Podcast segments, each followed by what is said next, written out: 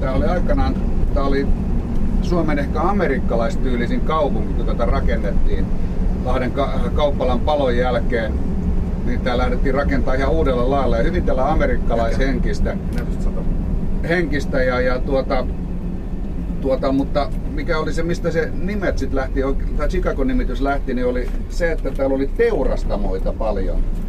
Eli Lahdessahan oli jopa 1912 täällä oli yhdeksän teurastajaa ja 1914 tuli kunnallinen teurastamo tähän kylkeen. Niin Chicago oli sitten toinen kaupunki, jossa näitä teurastamoita oli Amerikassa paljon ja jotkut alkoivat vertaamaan sitten lehdistössä, että tämä on niin Suomen Chicago ihan näiden teurastamoiden takia.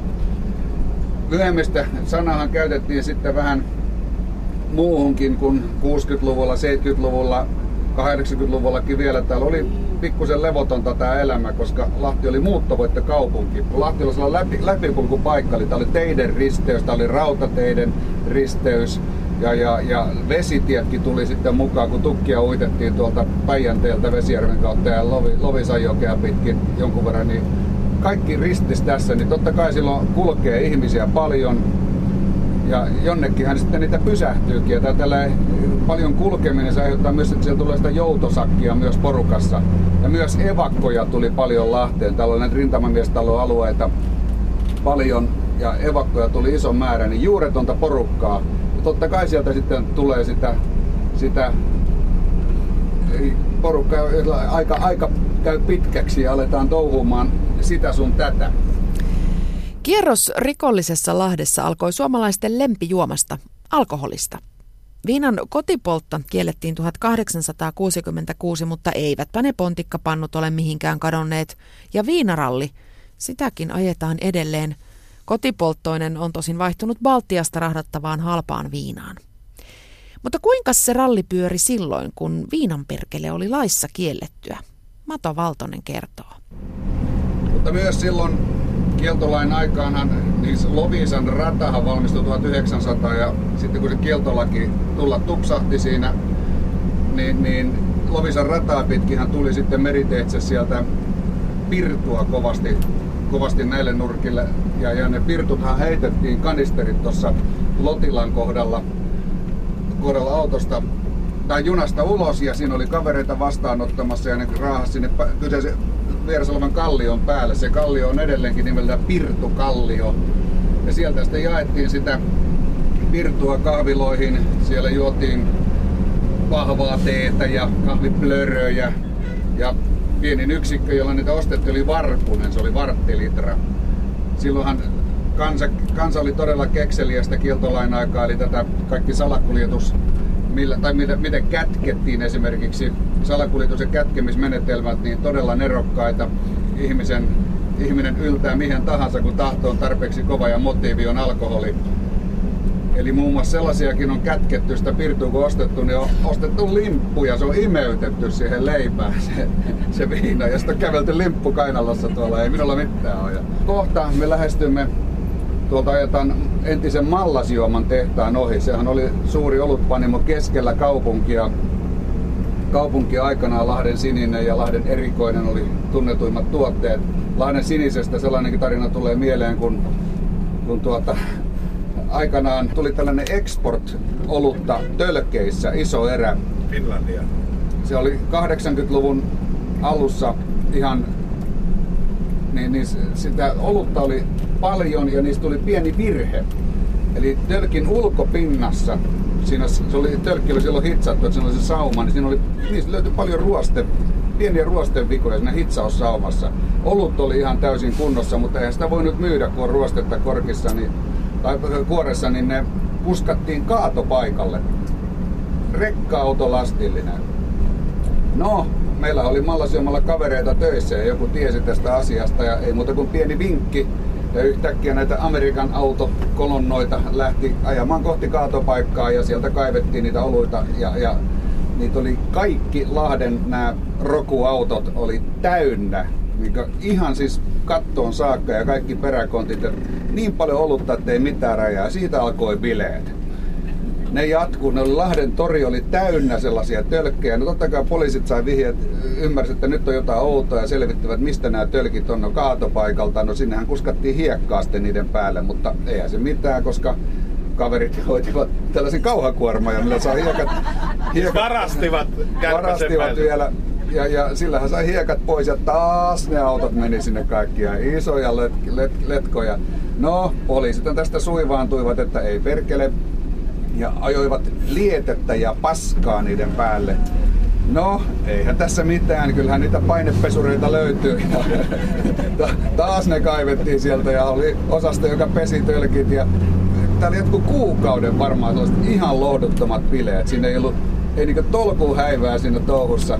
Ne oli Ilta-Sanomien etusivulla, oli koko sivu tästä, tästä rallista, kun, ja oltiin uutisissa, kun pojat leuhkii, kun auton jäähdyttimestä vesi vähän loppui, niin sinne kaadettiin olutta reppavasti. Ja olut oli silloin todellakin, se oli kallista, se oli, siis alkoholi ylipäätään oli silloin kallista hankkia, niin se oli täydellinen joulu. Lahdessa oli 60-luvulla hyvin selkeä jengijako.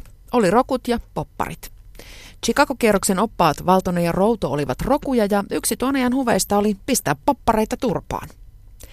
Tyylin ja musiikkimaun lisäksi porukka jakautui jengeihin myös asuinpaikan perusteella. Riku Routo oli Tornan poikia ja siksi Hennalan pojat olivat vihollinen numero yksi. Mä oon 57 syntynyt. Me oltiin niitä isoja ikäluokkia. Joka perheessä oli useita lapsia ja niitä kakaroita oli paljon. Ja sitten kun tuli sitä vapaa-aikaa, niin sehän piti jotenkin käyttää. Ja ainahan me pikku kepposia keksittiin. Ja älyttömin juttu oli, tai yksi älyttömin, mistä meillä oli aina sota sitten niitä Hennalan vastaan. Ja kerran se äityi sitten niin pahaksi, me oltiin silloin joko ehkä 12, jopa 13, että siellä rupesi pienoiskiväärit jo paukkumaan ja jousipyssyt ja sieltä joku syttyi vähän tuleekin, kun heitettiin polttopulloja, niin tota, sitten me päätettiin, että tässä ei ole mitään järkeä, että kohta joku kuolee. Ja sitten me kerättiin Tornalta yksi jätkää Hennalasta yksi jätkää, nyt pätkitään toisiamme turpaa ja katsotaan kumpi on kumpi. Ja sitten sit meikälään valittiin sieltä Tornan puolelta ja sitten yksi, ei vitti nimiä sanoa, yksi Kalle kuitenkin, niin, tota, niin sieltä Hennalan puolelta. Se oli, se oli karmeeta lätkimistä, molemmilla oli pääturvoksissa, mutta sen jälkeen lyötiin kättä päälle ja sen jälkeen ei koskaan tapeltu.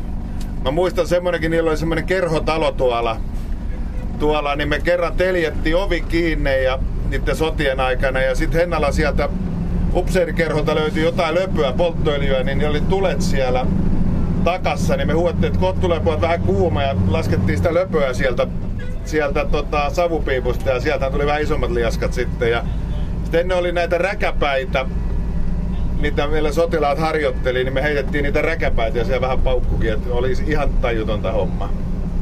Mutta onneksi järki voitti sitten myöhemmin.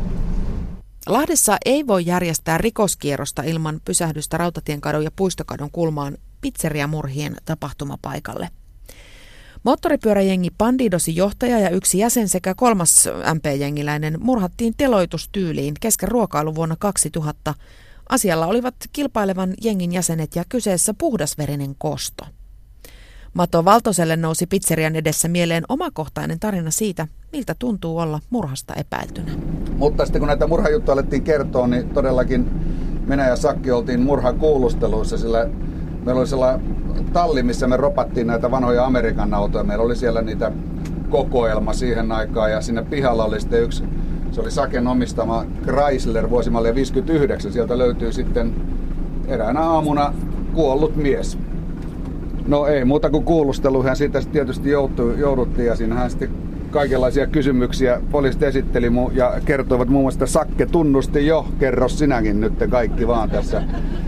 Tässä. No meillä onneksi oli alibi, me oltiin oltu keikalla sinä yönä jossain Sleepers Sleepers keikalla jossain kaukana, missä Leija oli tuhansia todistajia, että todellakaan ei olla oltu edes, edes, edes näillä main. Siellä oli joidenkin urpojen välien selvittelyjä siinä sitten ollut tässä tilanteessa ja päästiin itse pälkähästä. Mä en, en tiedä, selvisikö se murha edes ikinä. Yksi kierroksen kohteista oli tietenkin metsäpellossa sijaitseva kerrostalo, jossa Jollaksen palkkamurhasta tuomittu vankikarkuri Ilpo Larha istui piiritettynä 55 tuntia vuonna 1994. Tuo piiritys oli yksi 90-luvun suurimmista mediatapahtumista ja paikan päälläkin tilannetta seurasi monisatapäinen yleisöjoukko. Chicago-kierrosten yksi vetäjä muistaa tämän tapauksen aivan erityisen hyvin ja Mato kertoo nyt, että miksi. Mutta tämä soitti sieltä asunnosta sitten piiritystilanteessa tähän Radio 99 suoraan lähetykseen. Ja yksi, meitä on kolme opasta tässä Chicagossa on Riku Routo, minä ja Joni Heinonen, joka oli toimittajana Radio 99 just silloin, kun sinne soitettiin. Ja Larha soitti ja pyysi Joni, että hän haluaa sanoa suorassa lähetyksessä niin päästä siihen, että kertoo tästä tilan, tilanteesta. Joni ensimmäisen kerran sanoi, että paska, että mä sun kanssa mitään juttelen ja olen luurinkin. Puhelin soi uudestaan. Hei, ihan oikeesti. Se alkoi uhkaille, että, että se räjäyttää koko tämän talon. Että silloin, silloin saanut koulutuksen pioneeriksi armeijassa, pyst, pystyy räjäyttämään koko tämän talon. Että silloin sanoit, että hänellä on tässä C4, joka on dynamiittikin voimakkaampi muoviräjähde.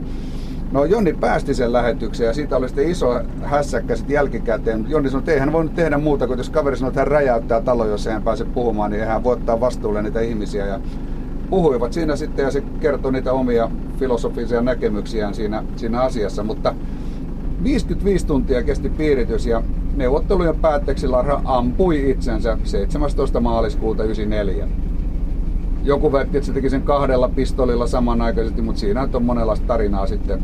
No niin tota, tämmönen paikka on tämä. Leppoisaa historiaa. Nuo edellä mainitut rikokset ovat varmasti monilla muistissa, jo yksin siksi, että ne saivat aikanaan aikaan aikamoisen mediamylläkän. Vaan mahtaako kukaan muistaa vuotta 1981? Se on tuossa oli alakerrassa. Niin, tuossa toi, toi, toi on valea talo, missä on toi galleria. Sen alakerrassa oli parturi kampaamo. Ja siellä tapahtui kampaamo murha. Vuonna 1981 siellä oli sellainen vähän, vähän niin kuin aikalaisten kertomusten mukaan hieman tällainen, äh, sanotaanko vapaamielinen parturikampaaja tyttö, 33-vuotias, joka harrasti sitten seksiä kovastikin asiakkaiden kanssa ja sitten laitettiin aina olen syömässä kyltti oli sitten kun hän, hän tota, päättikin, että nyt tehdään vähän toisenlaisia, toisenlaisia kampauksia tässä, tässä homma. Ja sitten siellä oli eräs kaveri, joka sitten vähän suivaantui siitä, kun kaverin, se oli vähän rakastunut nuori teinipoika siihen ja, ja hänen isänsä kävi sitten hoitelemassa tätä typykkää siellä ja, ja kaveri mustasukkaisuus kohtauksen sai siinä ja meni sinne sitten. Ja, ja todellakin sakset kurkulla raiskasi ensin tämän tytön ja sitten tappoi, tappoi hyvinkin julmasti ja jätti sitten vain lapun, että tai se tuli myöhemmin, se lähti pois, mutta se tuli myöhemmin pyyhkimään sormenjäljet ja laittoi sitten sen lapun siihen ikkunaan, että olen matkoilla. Ja sitten todellakaan pitkä aikaa sieltä, sieltä löydetty, mutta sitten, sitten haju alkoi tekemään tekemisiä, että poliisit tunkeutuvat sinne ja sieltä löytyi märäntynyt ruumis jo sitten, sitten loppupelissä. Yle, Radio Suomi.